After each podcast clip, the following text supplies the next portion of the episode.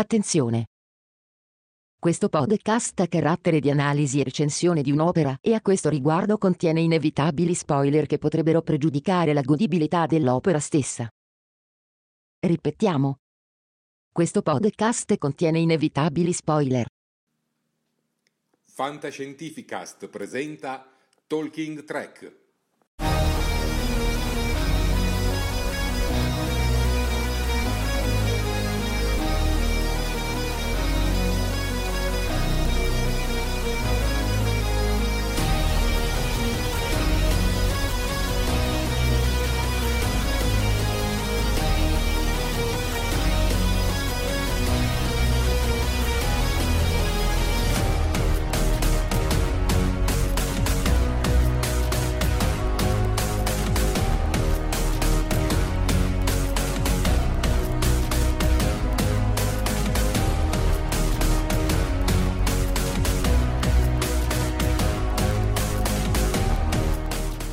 Buonasera a tutti, popolo di Star Trek e ben collegati su Talking Trek.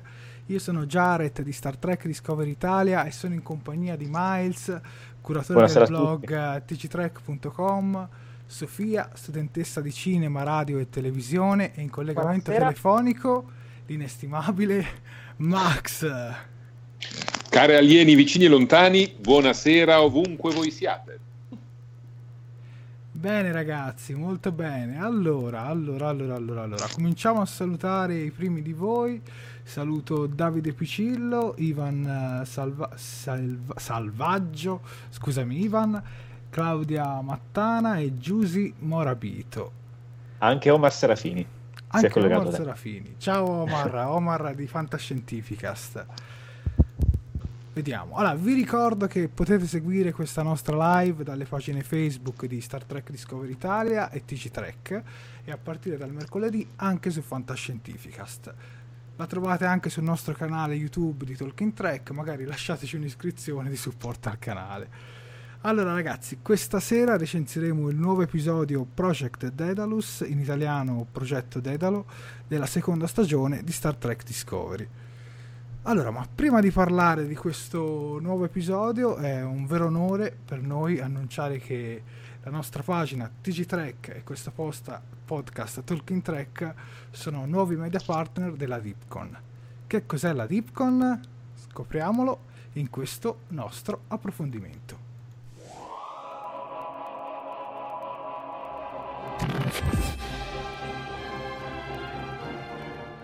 L'appuntamento è per il 21 marzo, per 4 giorni, a Fiuggi, presso il Centro Congressi Ambasciatori. È qui che si terrà la 20ª edizione della DeepCon, la convention per gli amanti della fantascienza e del fantastico organizzata dall'associazione Deep Space Nine.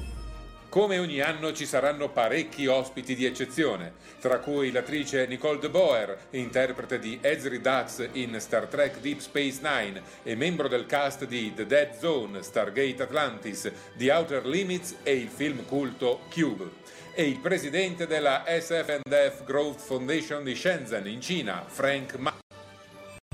Tra gli e attori italiani saranno presenti la scrittrice di fantascienza Clelia Farris, il responsabile informatico e telecomunicazioni della base Concordia Dome C in Antartide, Mario Giorgioni, lo scrittore di fantascienza Francesco Verso, Corrado Giustozzi in rappresentanza dell'Agenzia per l'Italia Digitale, Paolo D'Angelo dell'Agenzia Spaziale Italiana ed Elisabetta Di Minico, scrittrice e ricercatrice universitaria. Durante la DeepCon ci sarà anche la cerimonia di consegna per il premio Cassiopea e il premio Cittadella, rispettivamente al miglior romanzo di fantascienza e fantasy pubblicati durante lo scorso anno. Non sono molte le occasioni di riunire personaggi di questo calibro nello stesso posto. Inoltre, l'ambiente familiare della DeepCon offre l'occasione, più unica che rara, di fermarsi insieme ai propri beniamini e scambiare le proverbiali 4 chiacchiere. Una 4 giorni intensa, imperdibile per ogni appassionato di scienza, fantastico e fantascienza.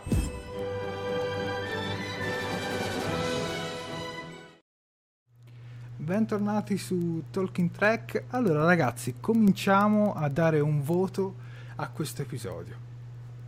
Bah, comincio io. 7,5 Sì, è un buon episodio, ma con qualche difettuccio, secondo me. Probabilmente dal trailer mi aspettavo peggio, cioè mi aspettavo meno contenuti. Da questo punto di vista sono felice di essere stato smentito. È bello poter approfondire il personaggio di Airiam, però non lo so, 7,5 dai. Io mi reputo piuttosto soddisfatta di questo episodio, nonostante fossi stata molto indecisa a primo acchito sul voto da dare, e ho deciso di dargli un bel 8-, perché sinceramente dal trailer mi aspettavo, diciamo che ero un po' perplessa, tanto torno sempre lì. Però devo dire che molte cose mi hanno accontentato, ma alcune mi hanno lasciato un po' interdetta, più che altro cose di regia. Ricordiamo al nostro pubblico a casa, al nostro fidatissimo pubblico, che questa diretta sarà pienissima di spoiler come se non ci fosse un domani, quindi in caso non abbiate ancora visto l'episodio andate a vedere appunto Progetto Daedalus e poi tornate qua che tanto non ne scappiamo. E adesso do anche il mio di voto. Io concordo con quello che ha detto Miles, 7,5.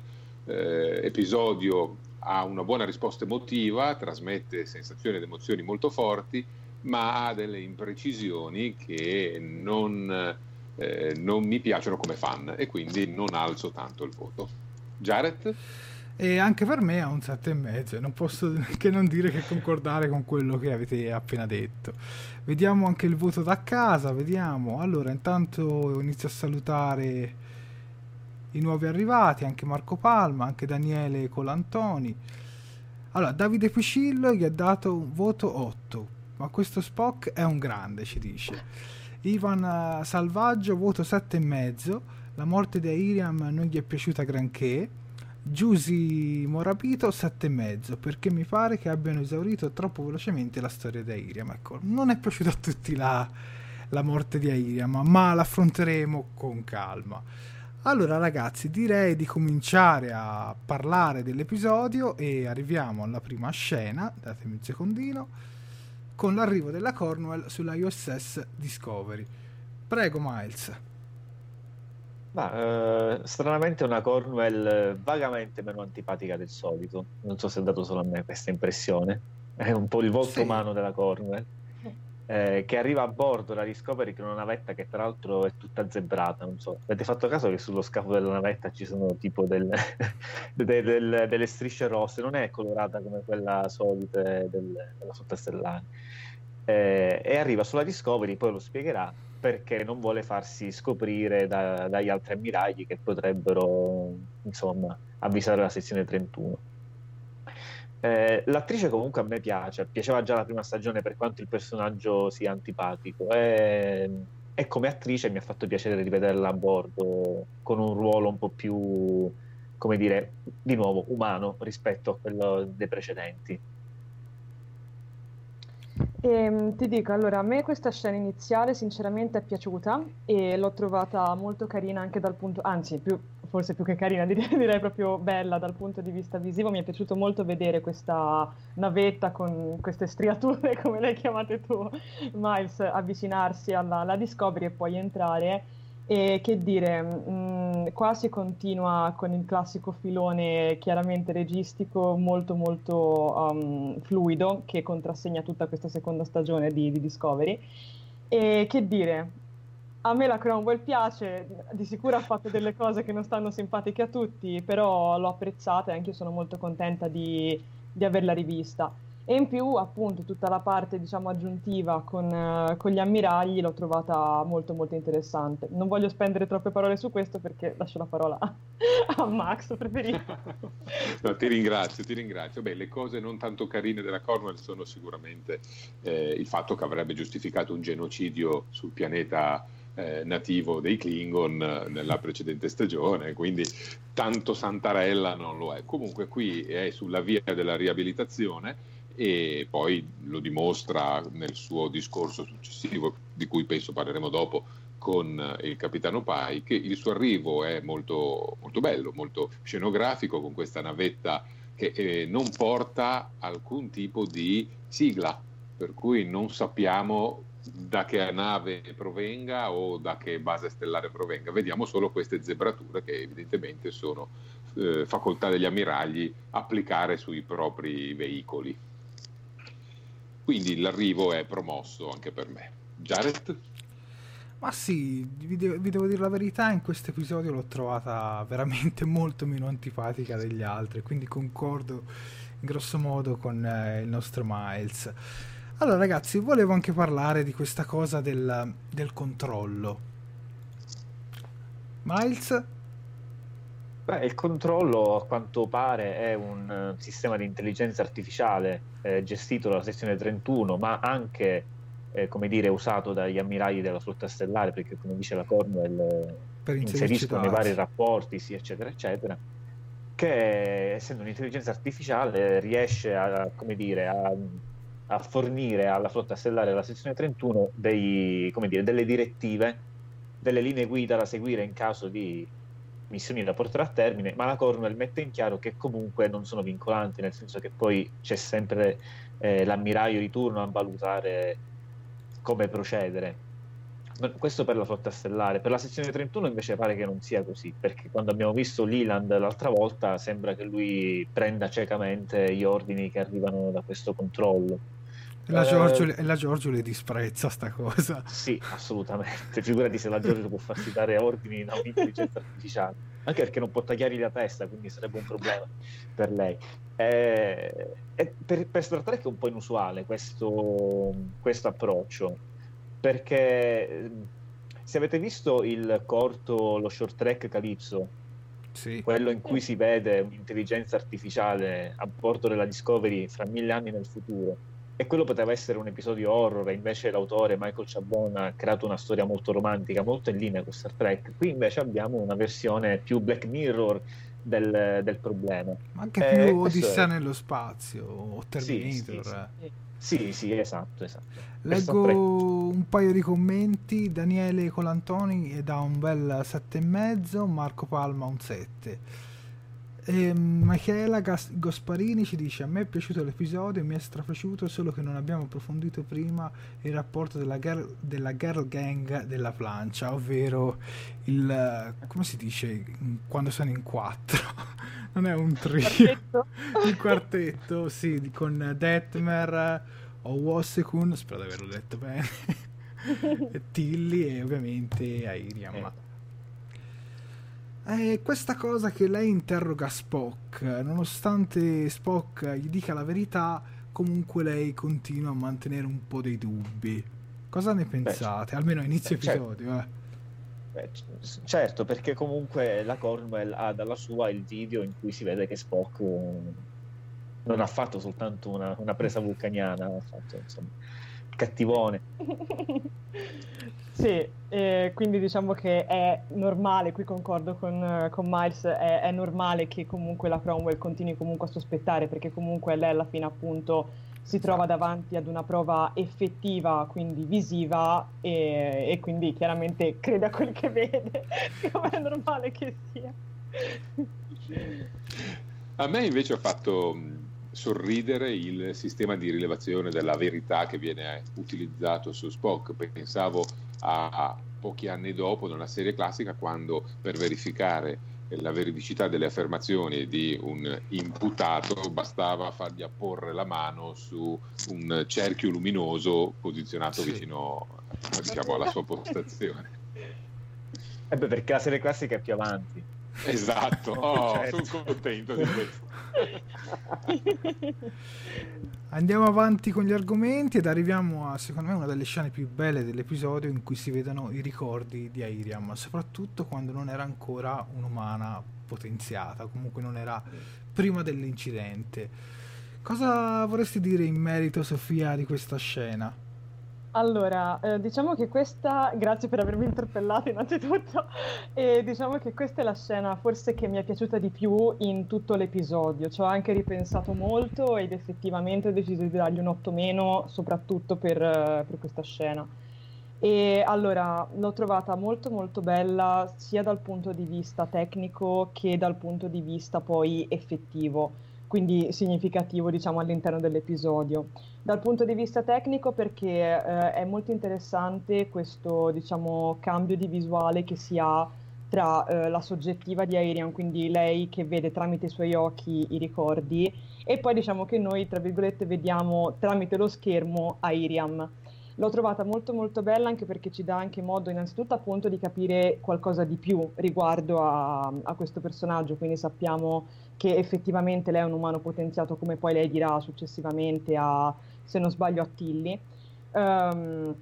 e sappiamo che comunque dietro di lei si cela comunque un passato tragico che l'ha portata appunto a questa situazione. E ti dico, molto bella, i ricordi mi sono piaciuti veramente tanto. L'attrice è stata meravigliosa e appunto a impatto emotivo devo dire che come scena è appunto arriva dritta al cuore dello spettatore, e forse ora ripensandoci con un po' più di lucidità poteva fare un pochino presagire quello che sarebbe avvenuto poi alla fine.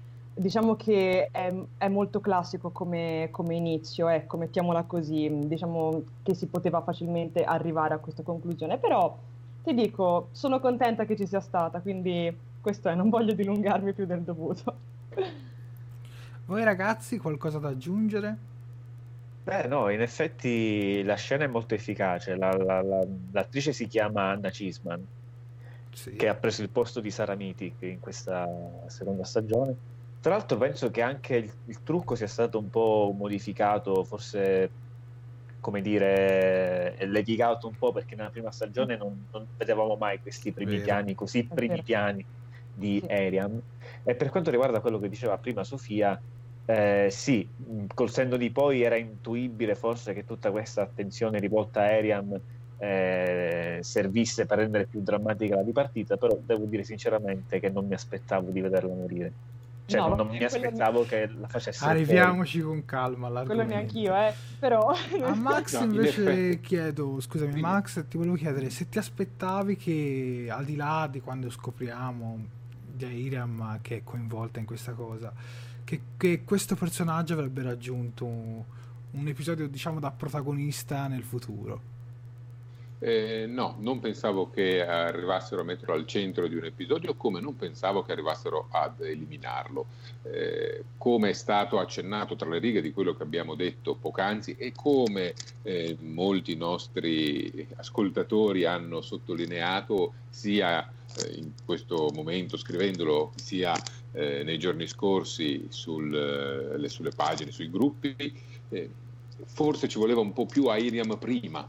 Non tanto, ma negli episodi precedenti forse dovevano farci capire un pochino di più che faceva parte di questa gang di ragazze a bordo della Discovery. Tutti i ricordi concentrati in quest'unico episodio, sì, sono funzionali a creare un carico emotivo che poi porta alla tragica conclusione e ci fa spendere una lacrima. Però, come è spesso capitato durante questa stagione, ci ritroviamo davanti ad eventi che a volte sembrano un po' inseriti in maniera forzata. Detto questo, volevo spendere una parola di elogio alla regia di Jonathan Frakes. Sì, molto molto molto molto bella. Fra i commenti, infatti, anche Giuse ci dice: lo zampino di Frakes si vede soprattutto in questo, la complicità dell'equipaggio ricorda molto The Next Generation. Se posso aggiungere una cosa velocissima, andando un minimo in contrasto nei confronti di Max. Prego. A me invece è piaciuto molto questo fatto che, allora diciamo che anche io sono d'accordo sul fatto che secondo me Airiam poteva essere sviluppata un po' prima, diciamo, negli episodi scorsi, però questo sottotesto delle ragazze della plancia, chiamiamole così, dai, che comunque sono anche molto complici, se poi ci facciamo caso, cioè notiamo che comunque tra di loro c'è proprio un'amicizia, o comunque c'è un rapporto molto, non dico intimo, ma comunque c'è un certo legame. Mi è piaciuta molto, e mi è piaciuto anche il fatto che è una cosa che negli episodi precedenti viene, diciamo, messa forse tra le righe, e qua viene effettivamente tirata fuori, e questa cosa mi è piaciuta tantissimo, al di là del finale, della tragicità che si svilupperanno gli eventi. Ma però, guarda, io ti dicevo, il mio rammarico è solo che non ci hanno spiegato prima la storia di Airiam, ma capisco la necessità narrativa strutturale di dircelo adesso per creare l'impatto emotivo. ma che non ci hanno neanche fatto vedere prima l'integrazione di Airiam con il resto dell'equipaggio, semplicemente questo, ecco. Io credo che gli autori non avessero ben chiaro sin da subito cosa fare con questo personaggio. No, ma non lo dico per fare una battuta, cioè proprio il modus operandi. Ricordo che quando scritturarono Jason Isaacs l'anno scorso volevano scritturarlo un po' alla cieca e Jason Isaacs si è ribellato, gli ha detto no, voi dovete dirmi adesso subito per filo e per segno questo personaggio dal punto A al punto B, altrimenti io non posso accettare la parte. E anche quando hanno scritturato Hannah Cheesman, l'attrice, nella scorsa puntata di Revy Room e anche in altre interviste, ha detto che non sapeva, non le hanno detto subito di questo episodio, non le hanno detto subito che sarebbe, insomma, passata miglior vita. E quindi, a tal proposito, sì. Dimmi. No, hai citato di Ready Room e volevo rimandare l'attenzione alle varie puntate di The Ready Room che vengono sottotitolate da te, fra l'altro, in italiano. Ma al di là di questo merito volevo dire che proprio nella puntata di The Ready Room con la Cheesman ospite viene detto in maniera ufficiale che Airiam è umana al 67%. Molto sì. Interessante. Questo è quello che l'hanno detto gli autori all'attrice.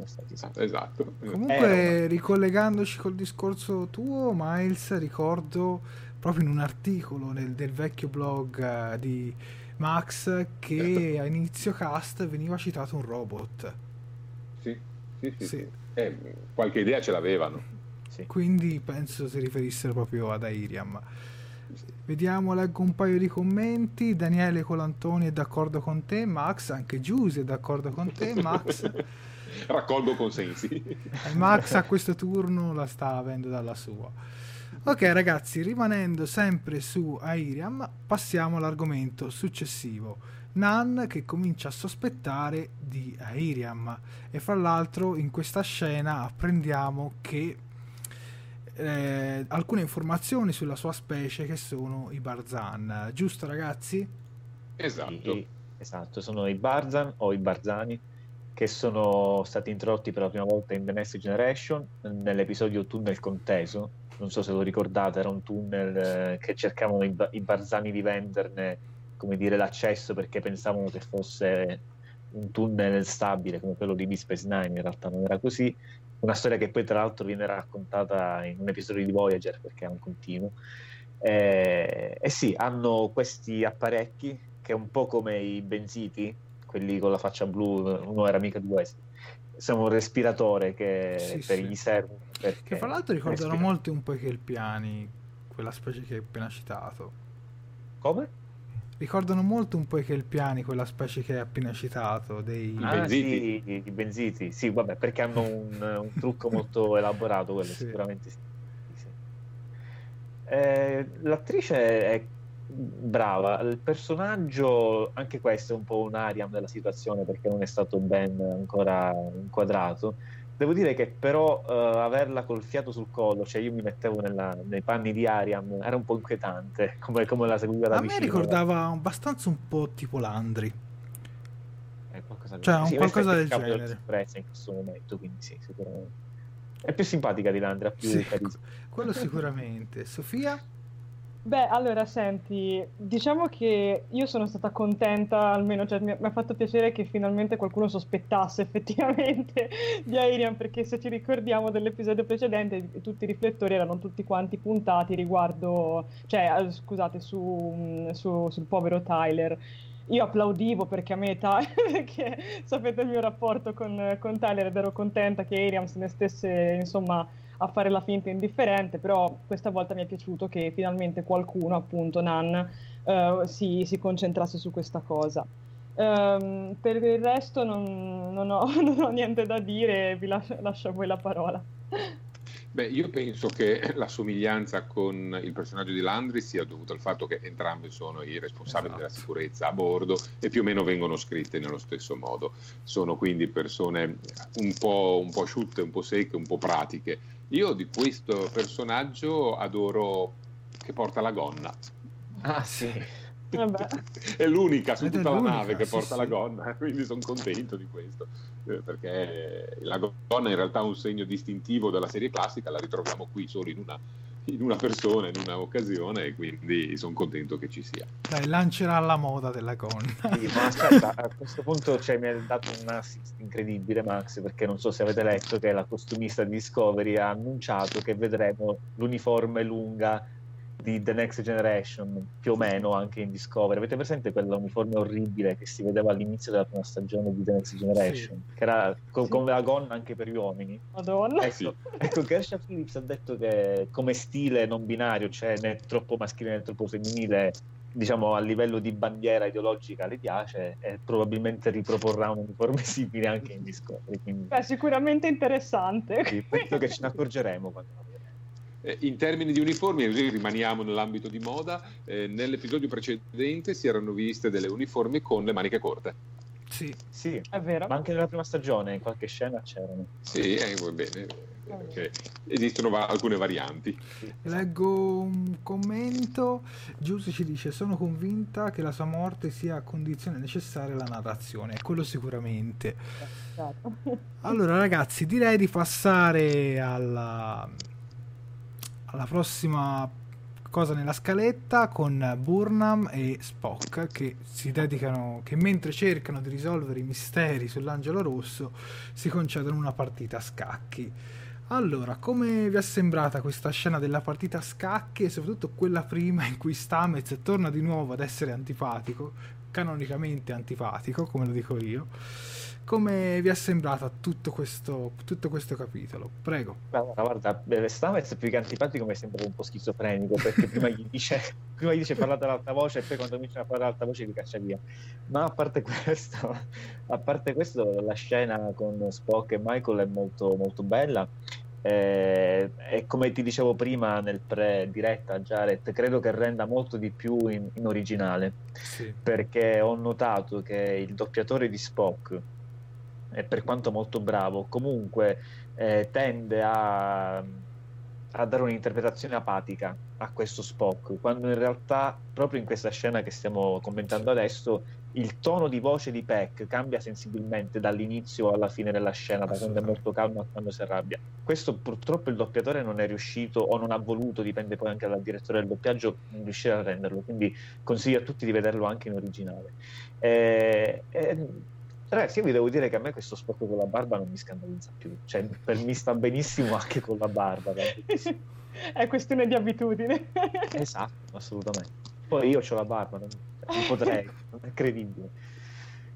Ecco, io invece una cosa a cui non mi ero abituata e che sono contenta che sia tornato, anche se forse in forma più schizofrenica che antipatica, è effettivamente questo Stamets, perché effettivamente lo Stamets dolcino e coccolino aveva cominciato un po' a stufarmi, ecco, diciamo che gli mancava un po' la personalità che lo aveva reso, diciamo, celebre all'interno della prima stagione, quindi sono molto molto contenta che... e poi mi ha sinceramente divertito, cioè mi ha fatto veramente ridere come scena, l'ho trovato molto carino e molto simpatico come intervento. Per quanto riguarda il confronto tra Spock e Burnham, beh, c'è poco da dire, anche qui comunque ci troviamo all'interno di un confronto sempre, diciamo, emozionale, sebbene loro tentino chiaramente di evitare la cosa.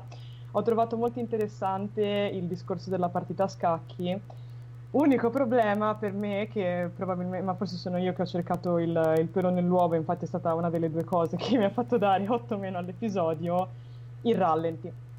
A un certo punto c'è un rallenti in cui Spock si adirato tira una manata alla scacchiera, alla favolare per terra, e io a quel punto ho stretto i denti e ho detto vabbè dai, non lo faranno più. E quindi diciamo che questa è stata una delle due scene che non mi ha permesso di dare un 8 pieno totale all'episodio, però nel complesso una scena molto molto bella e che effettivamente ci fa capire anche molte altre cose sul rapporto dei due, ecco. Due bei fratelli che litigano, che novità, ecco, diciamo.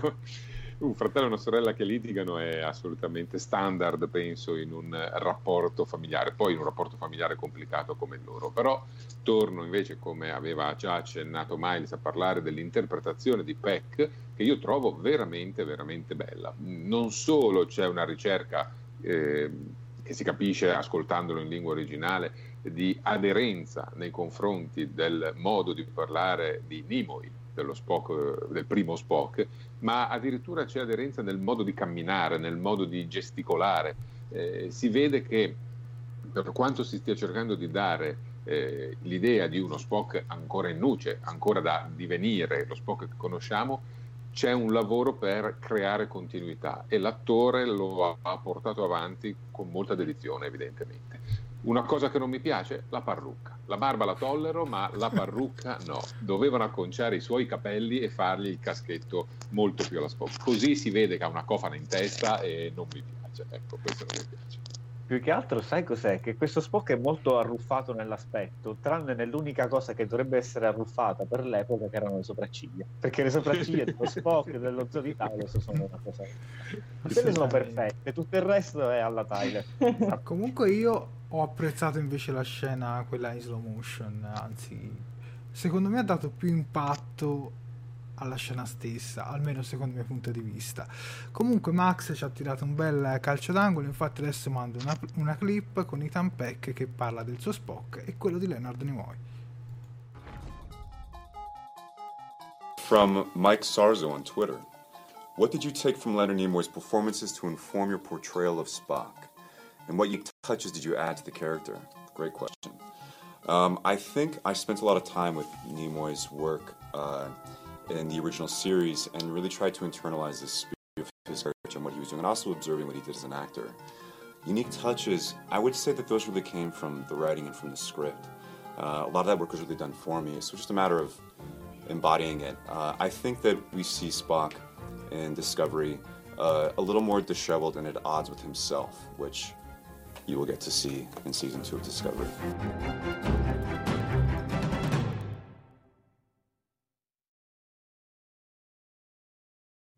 Bentornati su Talking Trek, questa clip è stata sottotitolata da TGTrek.com, ovvero il nostro Miles qui sotto, e direi di andare avanti con gli argomenti. Allora, dopo Spock e la partita a scacchi, andiamo al confronto fra Pike e la Cornwell.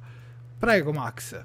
Ho adorato questa scena, una dichiarazione d'amore da parte della Cornwell nei confronti di Pike, ma non come persona, ma come emblema della flotta e della federazione. Solo quella scena per me varrebbe un 10, perché il mio cuore federale batte proprio per tutto questo. E vi svelo una chicca che abbiamo rilevato poc'anzi. Tutto il discorso su come Pike incarna lo spirito della flotta da preservare termina a un minutaggio preciso, e il minutaggio è 17 minuti e 01 secondi, 1701. Fantastico. Che è il numero di codice dell'Enterprise, per chi non lo sapesse, ma se c'è qualcuno che non lo sa vada pure a nascondersi, perché non merita di ascoltarci. Per cui 10 solo per questa scena. Beh sì, sicuramente come scena è molto molto bella, è interessante anche il discorso che comunque la Cromwell fa verso Pike, e se non erro è appunto anche il momento in cui lei gli dice io diciamo che vi ho tenuti a distanza con l'Enterprise dalla guerra che stava accadendo con i Klingon, per evitare di sprecare il meglio, diciamo, della flotta. Diciamo che io a questa frase gli voglio... Non so, ho cercato di dargli un po' una duplice lettura, perché secondo me può essere appunto sia una motivazione molto efficace che una scusa molto efficace. Non so, diciamo che la Cromwell mi ha dato un po' l'idea di bleffare in quel momento, perché comunque si trovava davanti a un Pike che insomma non è che fosse stato particolarmente contento di come lei aveva agito nei suoi confronti, e diciamo che appunto questa cosa, sì, chiaramente lei l'ha riempito di orgoglio, però bisogna vedere se questo orgoglio effettivamente è voluto, oppure, cioè, diciamo che se è una cosa sincera oppure se è una cosa giusta per farlo stare buono e per dire ok, va bene, sei contento così e quindi resta lì. Non so, è una mia visione un po' particolare, però come scena è chiaramente fantastica. Comunque Max, un plebiscito, tutti ti stanno dando ragione. Davide Ficillo, Daniele Colantoni, Giusy Moravito dice la capigliatura emo, insomma non piace a nessuno questa parrucca. Prego Miles. No, guarda, a livello, come prima visione sono d'accordo con Max. Alla seconda visione però devo dire che il sospetto del bluff come Sofia mi è venuto, perché intanto Pike era molto lontano, perché come sappiamo l'Enterprise è una di quelle navi che la flotta manda in esplorazione nello spazio profondo, quindi probabilmente non sarebbe tornato in tempo comunque. Tra l'altro quest'estate uscirà un romanzo in cui si racconterà che cosa ha fatto Pike nel frattempo, si chiamerà The Enterprise War. E come dire, sì, ok, mettiamo che la Cornwell fosse in buona fede e dice volevamo salvaguardare il meglio della flotta stellare nel caso avessimo perso. Ok, e se avessero perso, e poi cosa avrebbe fatto Pike da solo nel meglio della flotta stellare nell'impero Klingon? Quindi un po' mi lascia così. Guarda, anche io sul bluff ti do ragione, anche perché ho letto da poco il fumetto Captain Saru, che narra le vicende fra la fine della prima stagione e poco prima che inizia la seconda, praticamente illude Saru o Suru, come lo volete chiamare, che gli dice guarda ti do una missione e se la porti a termine magari potrò valutarti come capitano effettivo, ma in realtà poi nonostante la porta a termine anche in modo molto, secondo me, perfetto, comunque lo illude. Questa è la Cornwell. Infatti, tra l'altro, aspetta, guarda, mi dai il motivo, mi dai modo di dire a proposito di questo fumetto di Sauro e di quello che dicevamo prima, sì, prego. Che nel fumetto di Sauro c'è un riferimento a un romanzo, che è quell'ultimo che è uscito, dedicato a Tilly, che si chiama The Way to the Stars, ed è lo stesso riferimento che dice la stessa Tilly in questo episodio. Quando entra l'ammiraglio Cornwell in plancia e Tilly dice non sono mai stata una fuggitiva tranne un periodo di ribellione quando avevo 16 anni.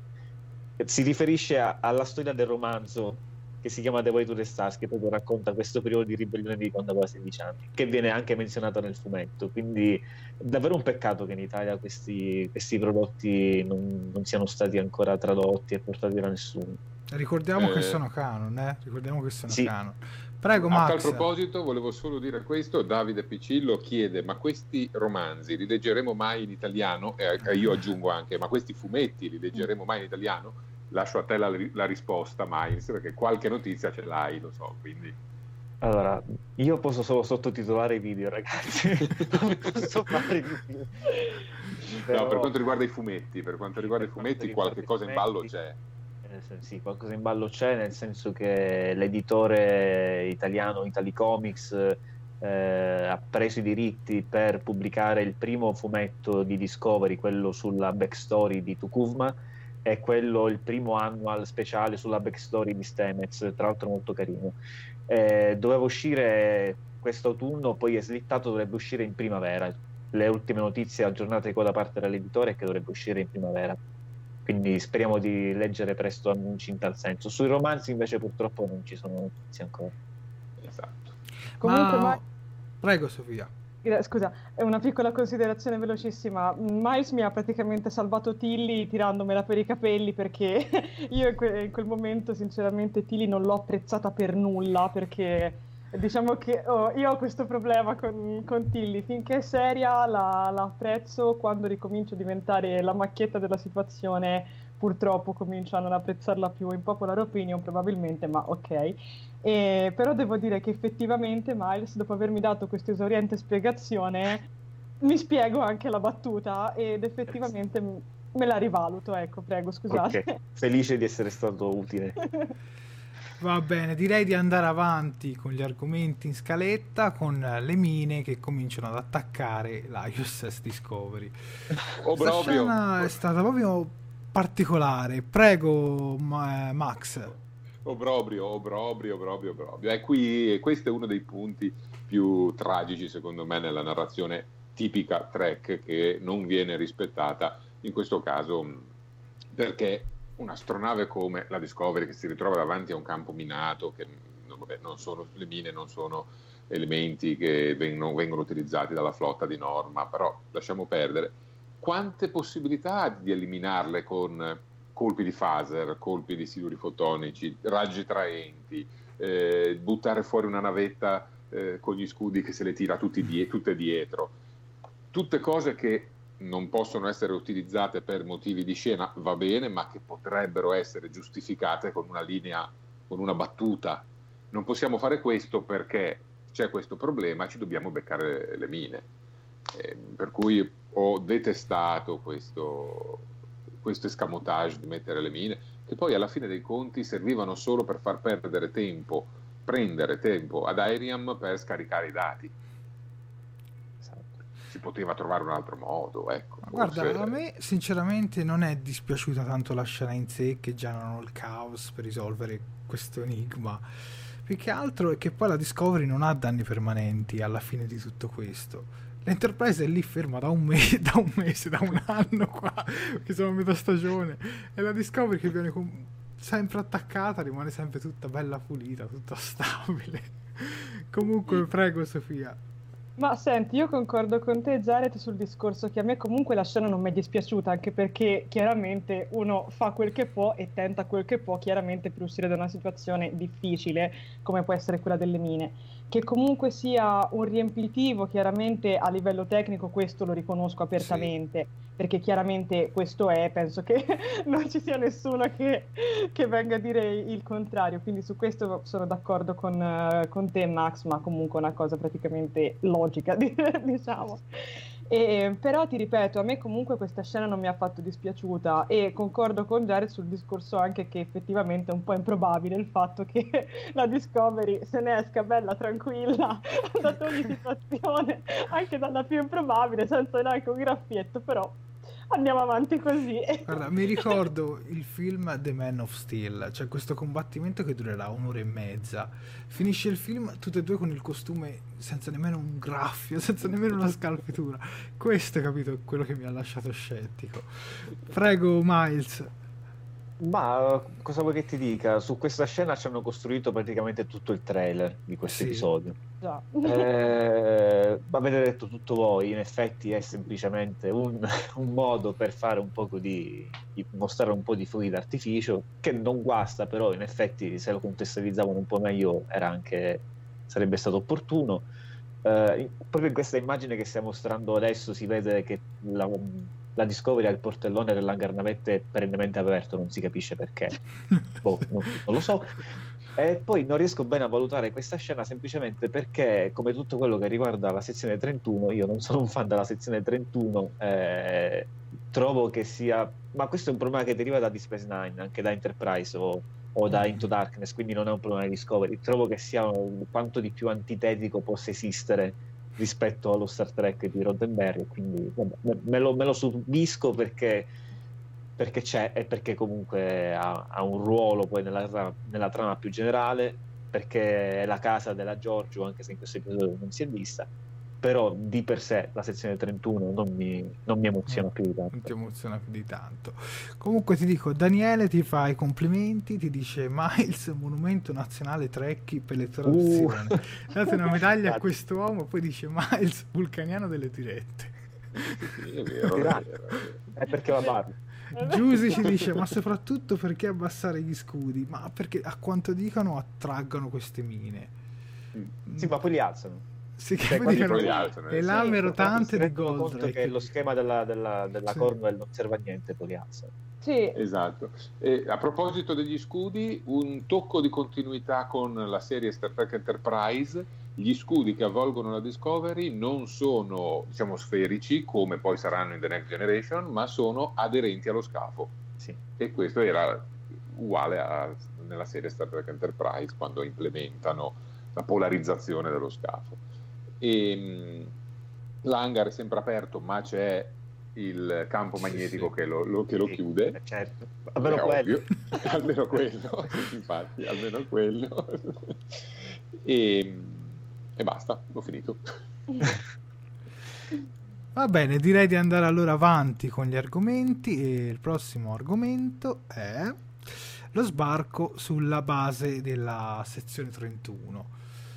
Allora ragazzi, come vi è sembrata questa scena, soprattutto quando trovano i corpi degli ammiragli che fanno parte dei pianeti fondatori? Mi ha lasciato un po' scioccato, sinceramente. Prego Miles.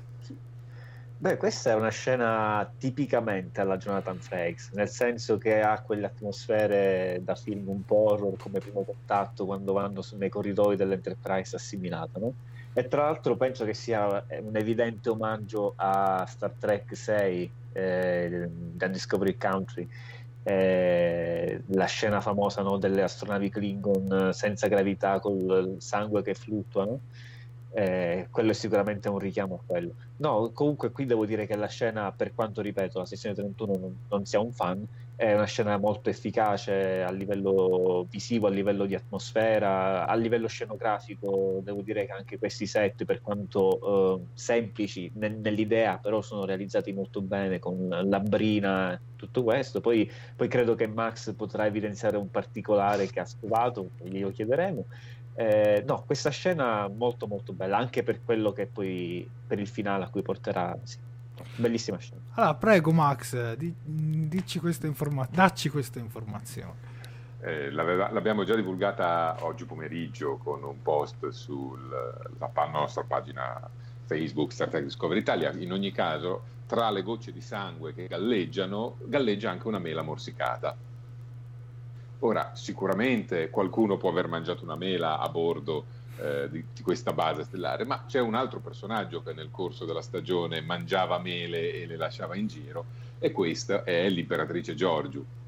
Per cui un piccolo dubbio viene che su questa base sia passata a far strage o comunque a dare una sistemata al computer controllo l'imperatrice prima della Discovery. Questa è molto molto molto interessante, anche perché devi mettere una mela morsicata che galleggia. Beh, a livello visivo assolutamente ci prendono in giro, ma però apprezzo questo seminare dettagli così che un fan deve andarseli a cercare. Sì, Sofia invece? Ma avete detto praticamente tutto quanto voi, e cosa posso aggiungere? Che come sempre, come ho detto anche all'inizio, comunque questa seconda stagione continua a confermarsi molto molto bella dal punto di vista visivo. A me è piaciuta molto l'atmosfera che si respira all'interno di questa base della sezione 31, ma soprattutto... Aspetta, penso che abbiamo perso il collegamento, vediamo di riconnetterci. Sì? Ok, ci siamo nuovamente. Ok, Sofia, ripeti da capo. Ok, se riesco a ricordarmi. Ok, allora, concordo con... Allora, avete detto praticamente quasi tutto quanto voi, quindi a me resta giusto due cosine da aggiungere. Allora, mi sono piaciute molto le ambientazioni, mi è piaciuta molto il clima cupo e nero, si può dire, d'archettone, dai, che si respira all'interno di questa base della sezione 31. Molto interessante il dettaglio della mela, ci rifletterò accuratamente. E soprattutto però mi è piaciuto molto il fatto che a scendere sono appunto tre ragazze, quindi diciamo tre ragazze della Discovery. L'ho trovato molto molto interessante e sono molto contenta che in questo episodio, come a parte anche in realtà in tutto il resto della serie, i personaggi femminili vengano comunque secondo me sfruttati al loro meglio. Sono molto contenta di questo. Oddio, non che con i personaggi maschili facciano male, per carità di Dio, però ti dico, mi ha reso molto contenta appunto vedere questa continua collaborazione, soprattutto all'interno di questo episodio tra ragazze. Quindi questo è, poi per il resto avete detto tutto voi, quindi mi fermo. Perfetto, prima di passare al prossimo argomento lancio una piccola clip. Conosciamo Airiam.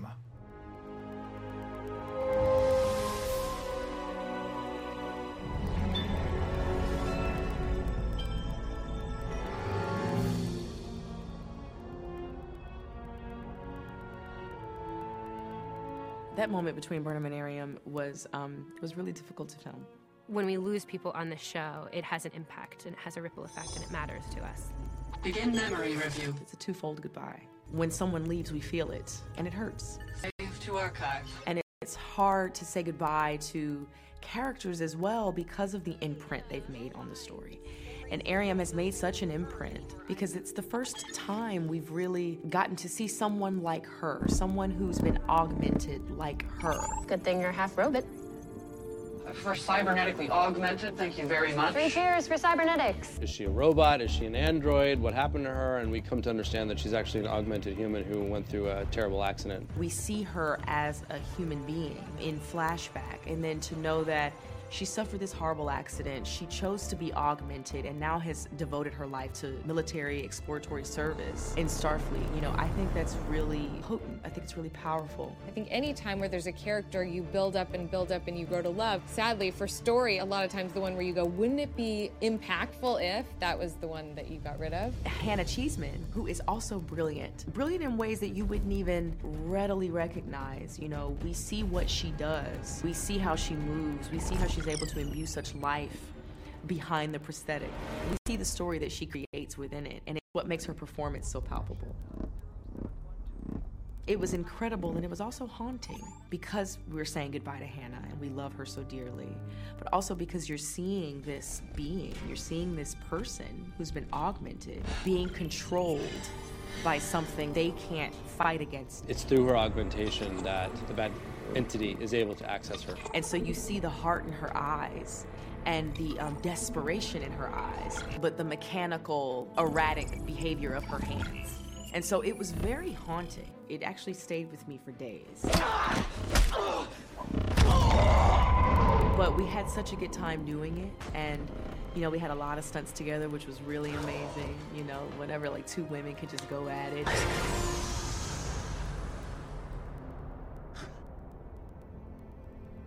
It was a great experience, and there were a lot of tears, but it was great. And I can only hope that it was the send-off that that she deserves. But we're coming home.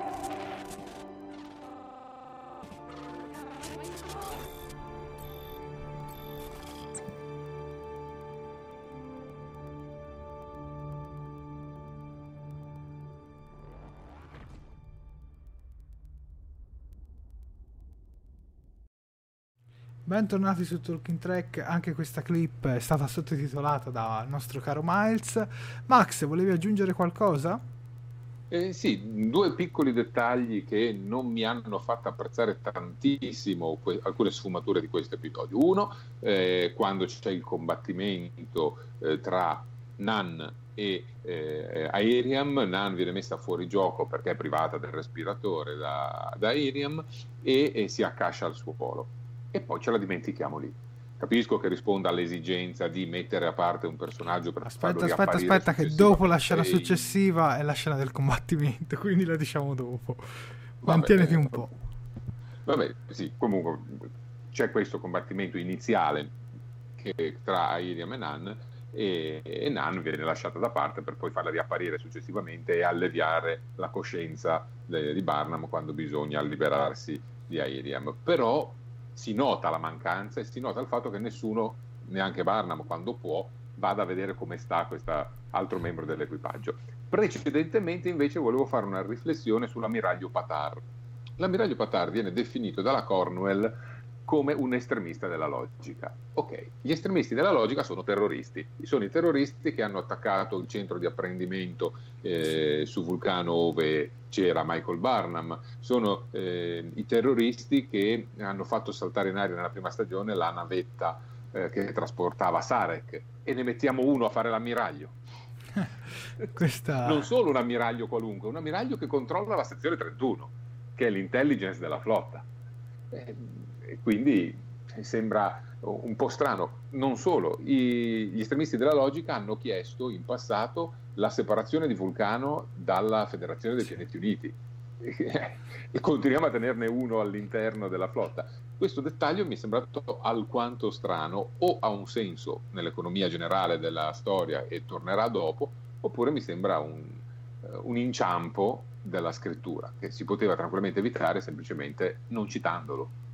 Infatti la Cornwell dice, trovo questa cosa alquanto preoccupante, ma va. Però si collega con una cosa che hanno detto negli episodi scorsi, che Leland è colui che ha ucciso, comunque ha dato l'ordine per uccidere i genitori di Burnham, magari anche l'ammiraglio Patar era coinvolta in questa operazione.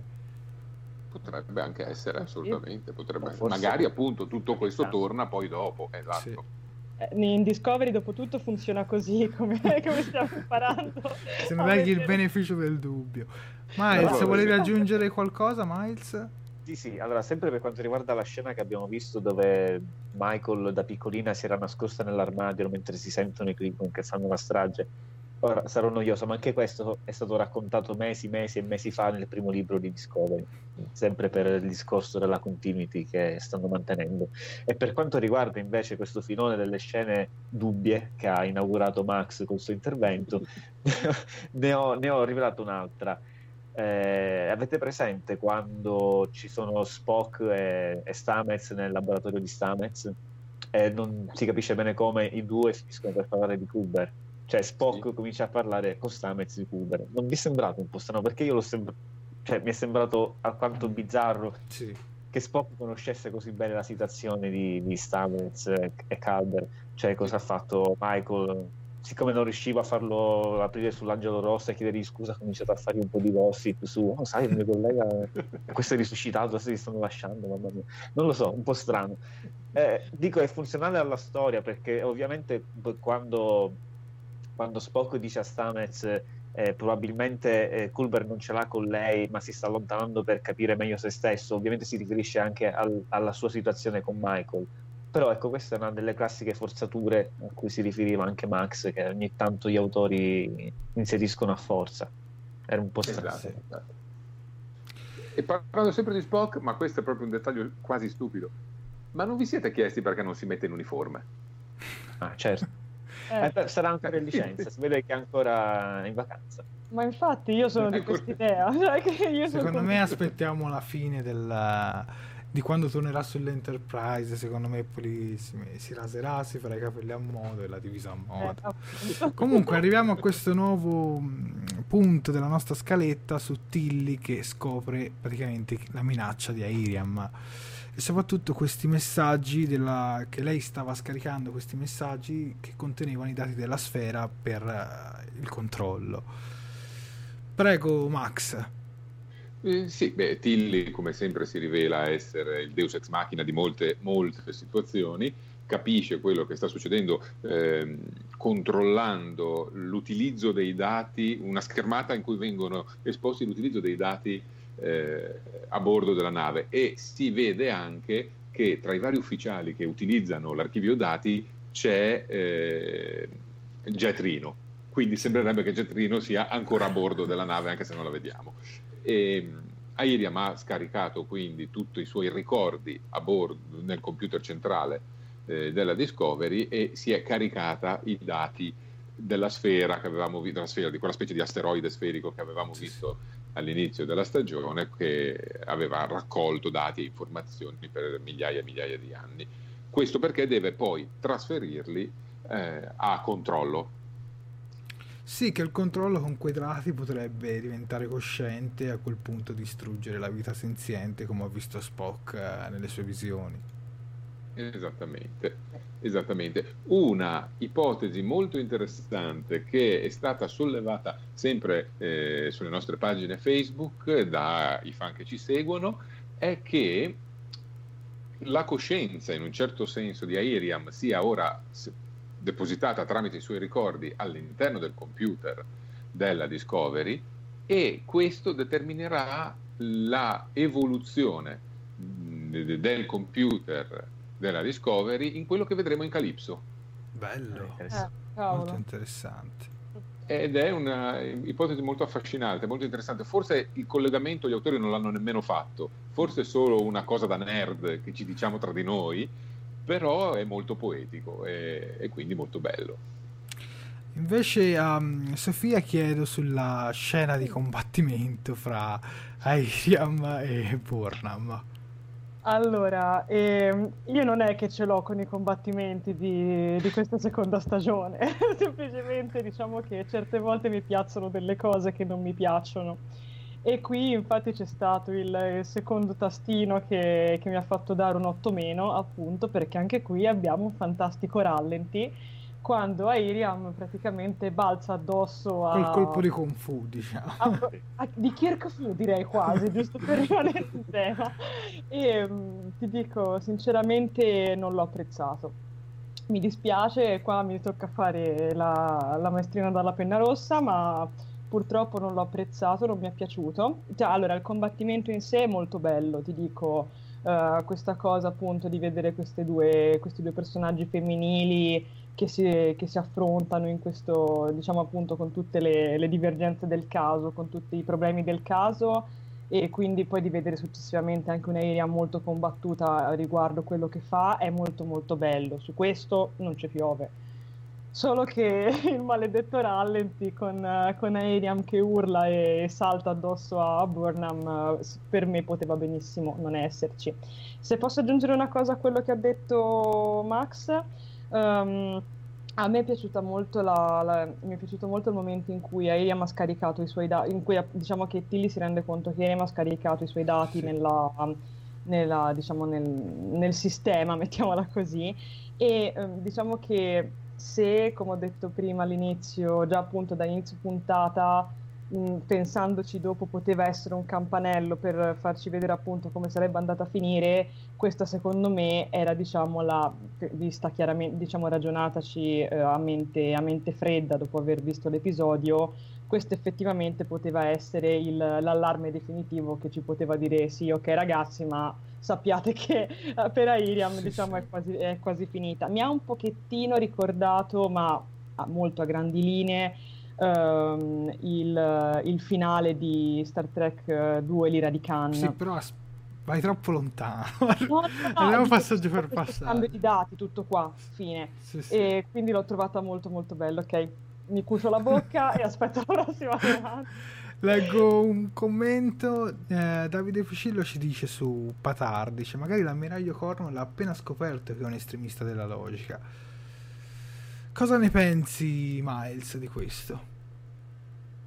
Ma non penso, cioè non dà l'impressione di averlo appena scoperto. Un estremista lo esterna molto, insomma, poi da un vulcaniano almeno diciamo nella migliore delle ipotesi può essere interpretata come è un simpatizzante degli estremisti della logica, sì. Ma ecco, poi non lo so, dipende. Su questa scena di combattimento, Max? Ma a me ha dato fastidio l'uso eccessivo del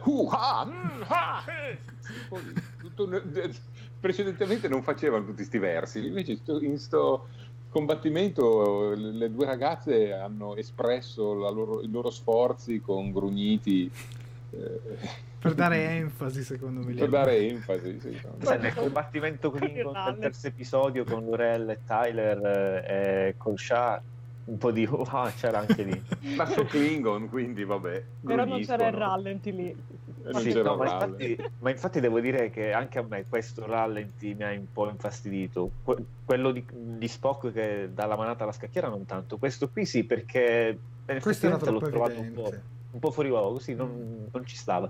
Però la scena di lotta in sé l'ho trovata geniale quando Airiam afferra Michael Burnham e Michael, per liberarsi, fa esattamente le stesse identiche mosse del capitano Kirk, cioè sì, prende la testa, che la sbatte così e poi fa proprio il salto con i piedi uniti. Quelle sono proprio le mosse del capitano Kirk, è storico. Probabilmente all'Accademia insegnano proprio quello, Sì, sì.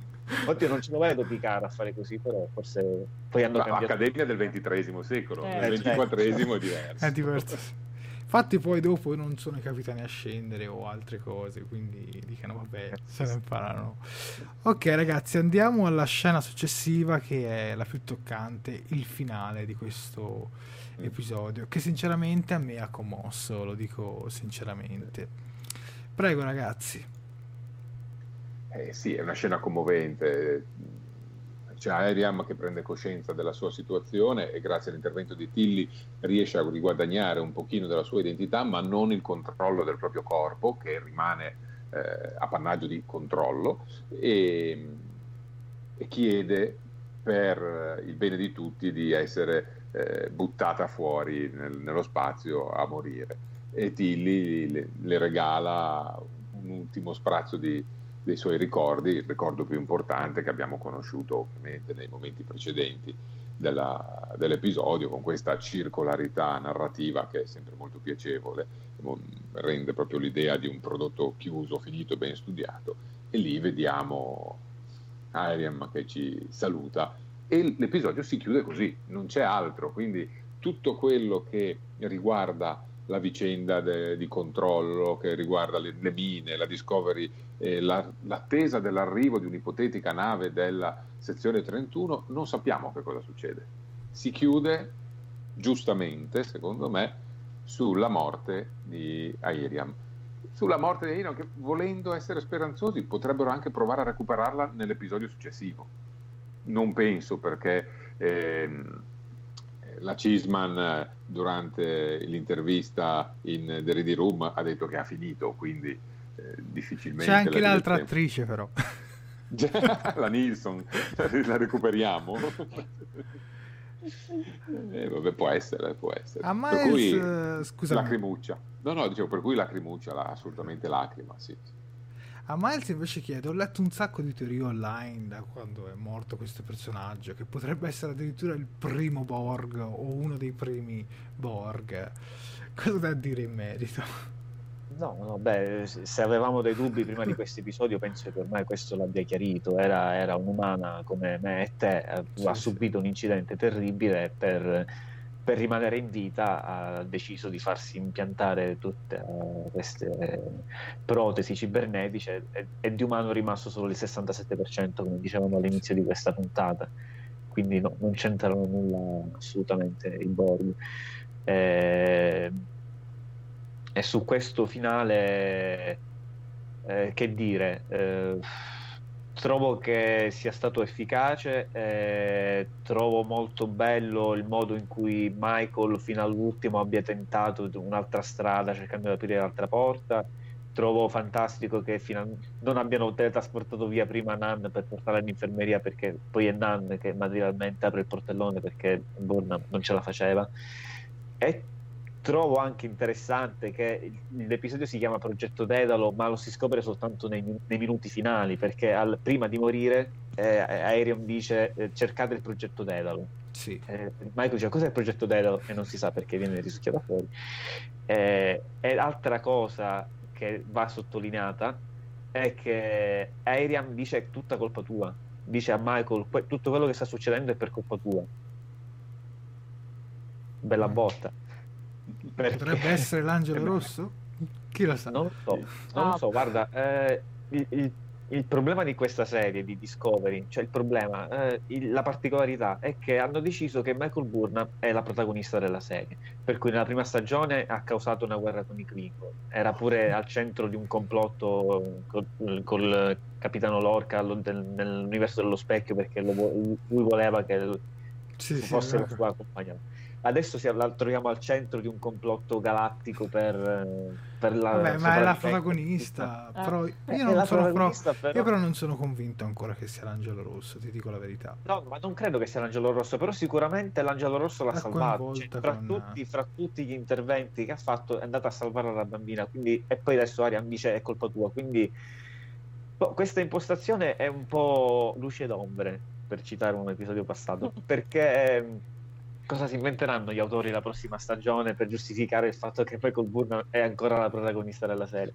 Io non vorrei che Burnham diventasse un po' la signora in giallo di Star Trek, per cui se Jessica Fletcher non esce di casa e ci scappa il morto, non c'è più la serie, quindi, e se Michael Burnham non è al centro di un casino immenso, non c'è più Discovery, quindi ho paura che sia un po' un tallone di Achille, però fino adesso se la stanno gestendo abbastanza bene.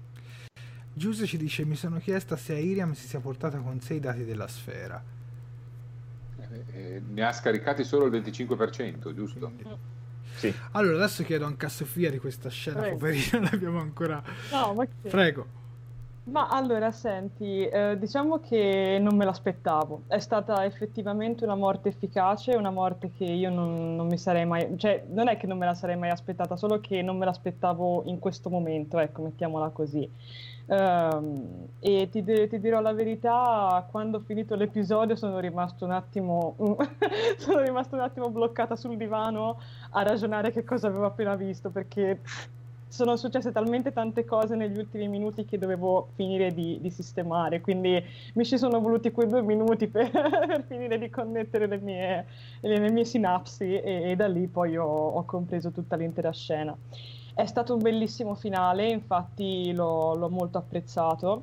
E dunque, cosa c'è da dire? C'è da dire che allora, diciamo che questa cosa di Airiam, per ricollegarmi un attimino a quello che ha detto Miles, questa cosa che Airiam dica a Michael che è tutta colpa sua, in un certo senso è un po' come se fosse un discorso che lei riprende da un discorso, scusate la ripetizione, che Burnham tiene insieme a Spock, perché a un certo punto, mentre giocano a scacchi, comunque Spock gli dice: guarda, te comunque ti devi prendere le tue responsabilità. Ora non glielo dice in questo modo, però diciamo che il succo è questo, ed effettivamente, se ci facciamo caso, comunque sì, Burnham si è sempre dimostrata prestante ad affrontare il pericolo senza problemi, però appunto tende sempre in un certo senso a, tra virgolette, fuggire in determinate situazioni, e questa cosa che comunque prima le venga appunto detta a voce da Spock, quindi da suo fratello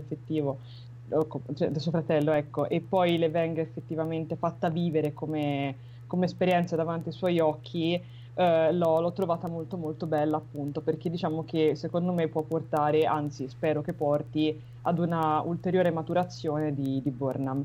Per quanto riguarda Tilly che ragiona, che tenta di far ragionare, di far riprendere conoscenze ad Airiam e poi gli manda il ricordo, allora molto bella come scena, anzi ti dirò, la scena, secondo me l'inquadratura più bella è stata proprio l'inquadratura finale, dove abbiamo il dettaglio dell'occhio di Airiam con il volto ormai congelato, giustamente rispetto anche alle leggi della fisica, dove appunto noi vediamo il suo ricordo che appunto che si riflette e che viene proiettato. Cioè tutto quello, il primo ricordo, cioè l'ultimo ricordo sì, appunto, infatti mi è piaciuto molto questo ricollegamento appunto con l'inizio dell'episodio. Infatti ti dico, ripensandoci a mente fredda, effettivamente mi un po' ci poteva essere, diciamo, attesa un collegamento del genere. Per quanto riguarda il discorso di Tilly che parla con lei, bellissimo, tutto bello, brava Tilly, solo che a me, ma questo è un mio parere personale, sarebbe piaciuto che, diciamo che questo far cercare di tornare in sé Airiam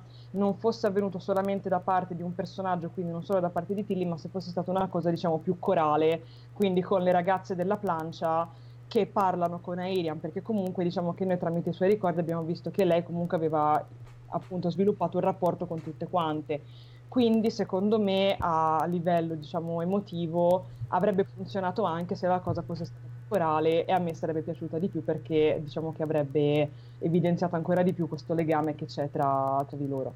Però nel complesso la scena finale è stata bellissima, gli ultimi minuti sono stati veramente adrenalinici, quindi niente da aggiungere in merito. Va bene, adesso allora siamo arrivati al momento finale, presentiamo il trailer del prossimo episodio che uscirà questo venerdì su Netflix, che si chiama The Red Angel, e in italiano spero si chiama L'Angelo Rosso, almeno che non ci fanno qualche scherzetto.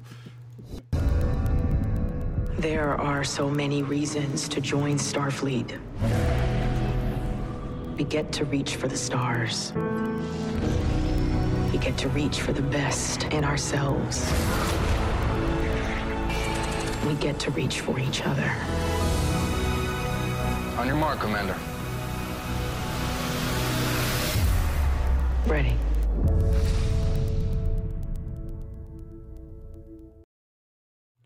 Bentornati su Talking Trek, questo era il trailer del prossimo episodio The Red Angel, in uscita venerdì su Netflix. Allora ragazzi, sia voi che chi ci segue da casa, date un voto a questo trailer, prego. Guarda, io sto basso perché non l'ho capito molto, le scene sono sconclusionate, quindi gli do un 6 d'ufficio e tiro avanti così. Adesso lascio fare il giro dei voti, poi do i dati tecnici, regia e autori dell'episodio. Avanti il prossimo. Sì, vuoi andare tu? Vai Miles, vai, scusami, vai. Sì, concordo, è un trailer difficile da capire, solitamente i trailer sono sempre abbastanza diretti e scoppiettanti, questo qui non è molto chiaro, si apre con sembra essere un funerale, quindi probabilmente le sequie di Airiam, poi vediamo l'equipaggio con le tute spaziali, anche Spock nella tuta spaziale, anche Culber, probabilmente la sua prima missione da quando è resuscitato, in un ambiente che ricorda forse i rottami dell'Ayawata del primo episodio, ma sicuramente non sarà quella la nave. È l'equipaggio che sta organizzando qualcosa attorno a una sorta di poltrona, si vedono delle componenti. Non riesco a capire esattamente di cosa parlerà. Già, cioè, il titolo è molto esplicito, per Red Angel, però la storia risulta misteriosa. Mi tengo su un 7 sulla fiducia, perché non riesco a farmi un'idea, sinceramente. Aspettate, no, penso di aver perso il collegamento per un attimo, vediamo se riusciamo a riprenderlo. Vediamo.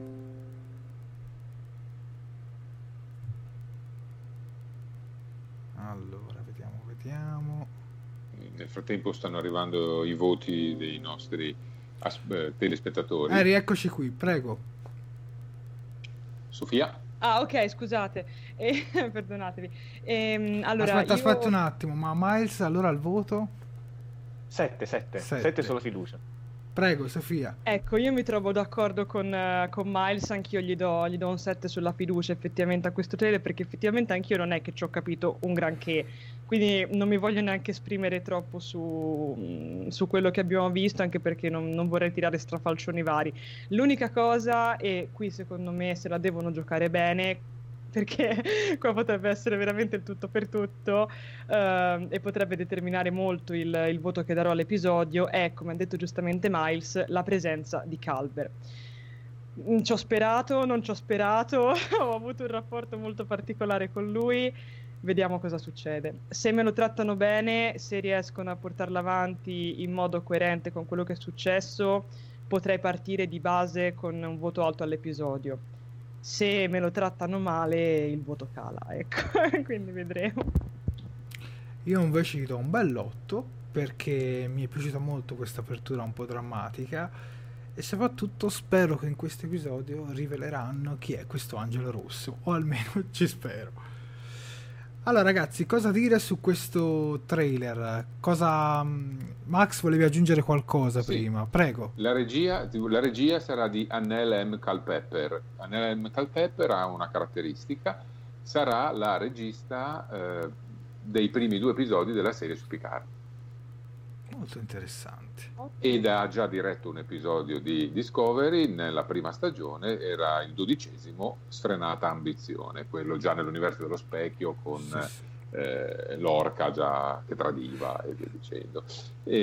A scrivere questo episodio invece sono 2 new entry, Anthony Maranville e Chris Silvestri. New entry come scrittori, in realtà Anthony Maranville è accreditato in tantissimi episodi della prima e della seconda stagione come ricercatore, quindi evidentemente fa lavoro di dietro le quinte, lavoro di ricerca dati e di informazioni nell'ambito Trek, e Chris Silvestri invece era un assistente agli scrittori e agli autori, che in questo caso diventa autore per la prima volta.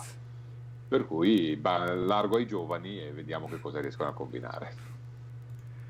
Leggo un paio di commenti, leggo i vostri voti sugli episodi. Ivan Salvaggio 7,5, Giusy ci dà un bell'8, Claudio Mattana 7, Daniele Colantoni 6,5, Davide Piscillo 7. E dai, i voti sono comunque tra il 7, il 6,5, il 7,5, più o meno siamo lì. Sono stato io forse un po' troppo alto, ma vi dicevo nell'altro episodio, vi dicevo sul trailer dello scorso episodio, guarda, non mi ispira, però la regia, che è di Jonathan Frakes, magari mi farà riconvincere. Così è stato sull'attuale episodio. Fra l'altro sull'attuale episodio è stato scritto da Michelle Paradise. Esatto. Chi è questa Michelle Paradise, Miles? Sarà la prossima co-showrunner di Discovery, insieme a sempre ad Alex Kurtzman, e poi è impegnata una delle produttrici della serie su Picard, se non ricordo male, vero Max? Esattamente, esatto. Anche se ha un nome che sembra un'attrice porno. Perché... ok. Va bene ragazzi, siamo arrivati ai minuti finali, volete aggiungere qualcosa? Ma io sì, una cosa l'aggiungo, c'è un ulteriore collegamento all'universo Trek, ed è il gioco, il Cadiscot. Le ragazze, la gang di ragazze gioca al Cadiscot, che è questo gioco che è stato introdotto in Voyager, e quindi abbiamo questo collegamento in avanti in questo caso. E nella quinta stagione di Voyager abbiamo Naomi Wildman che gioca a Cary Scott con 7 di 9, poi da lì in avanti viene utilizzato questo gioco più volte. È una plancia esagonale su cui vengono posizionati delle, diciamo, tessere circolari o esagonali di 3 colori differenti. Detto questo, è bello che venga ripreso questo gioco retroattivamente, anche perché chiarisce un dubbio che avevano i fan su il fatto che questo gioco fosse originario del quadrante delta, e invece no, adesso essendo utilizzato nel quadrante alfa e beta dall'equipaggio della Discovery, scopriamo che il Cary Scott ha un'origine invece non nel quadrante delta. Tutto qui. Ah, penso. Miles? No, niente, solo una piccolissima ridicola considerazione sul trailer. Abbiamo visto l'angelo rosso in quasi tutti i trailer della seconda stagione, degli episodi eccetera. Nell'episodio che si chiama l'angelo rosso non si vede l'angelo rosso. Questo è curioso. Sofia, qualcosa da aggiungere? No, aspetto con ansia il prossimo episodio. Sono molto molto curiosa di vedere dove andremo a finire con questo fantomatico angelo rosso. E niente, non ho Fulvio Capitani ci dice: il Red Angel non è Spock del futuro, chissà, magari lo scopriremo davvero nel prossimo episodio. Va bene ragazzi, vi ringrazio per la vostra professionalità come sempre, molto gentilissimi e molto esperti, bravi e molto preparati. Ringrazio anche tutte le persone che ci hanno seguito, eravate veramente tantissimi, grazie a tutti voi.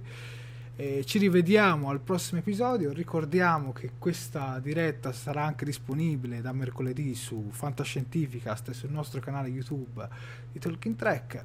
Per questa diretta è tutto, vi ringraziamo e ci rivediamo al prossimo episodio. Ciao a tutti!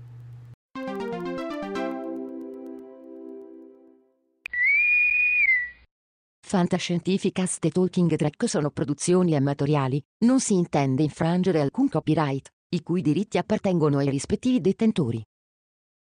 Fantascientificast e Talking Trek non sono in nessun modo affiliati o sponsorizzati da CBS Corporation o da chi detiene l'uso del marchio Star Trek in Italia. Il podcast ha carattere esclusivamente ricreativo e divulgativo, non ha alcun scopo di lucro e viene diffuso gratuitamente. Autorizzazione SIAE 56125359. Nessun byte e nessun tribolo sono stati maltrattati durante la produzione di questo podcast.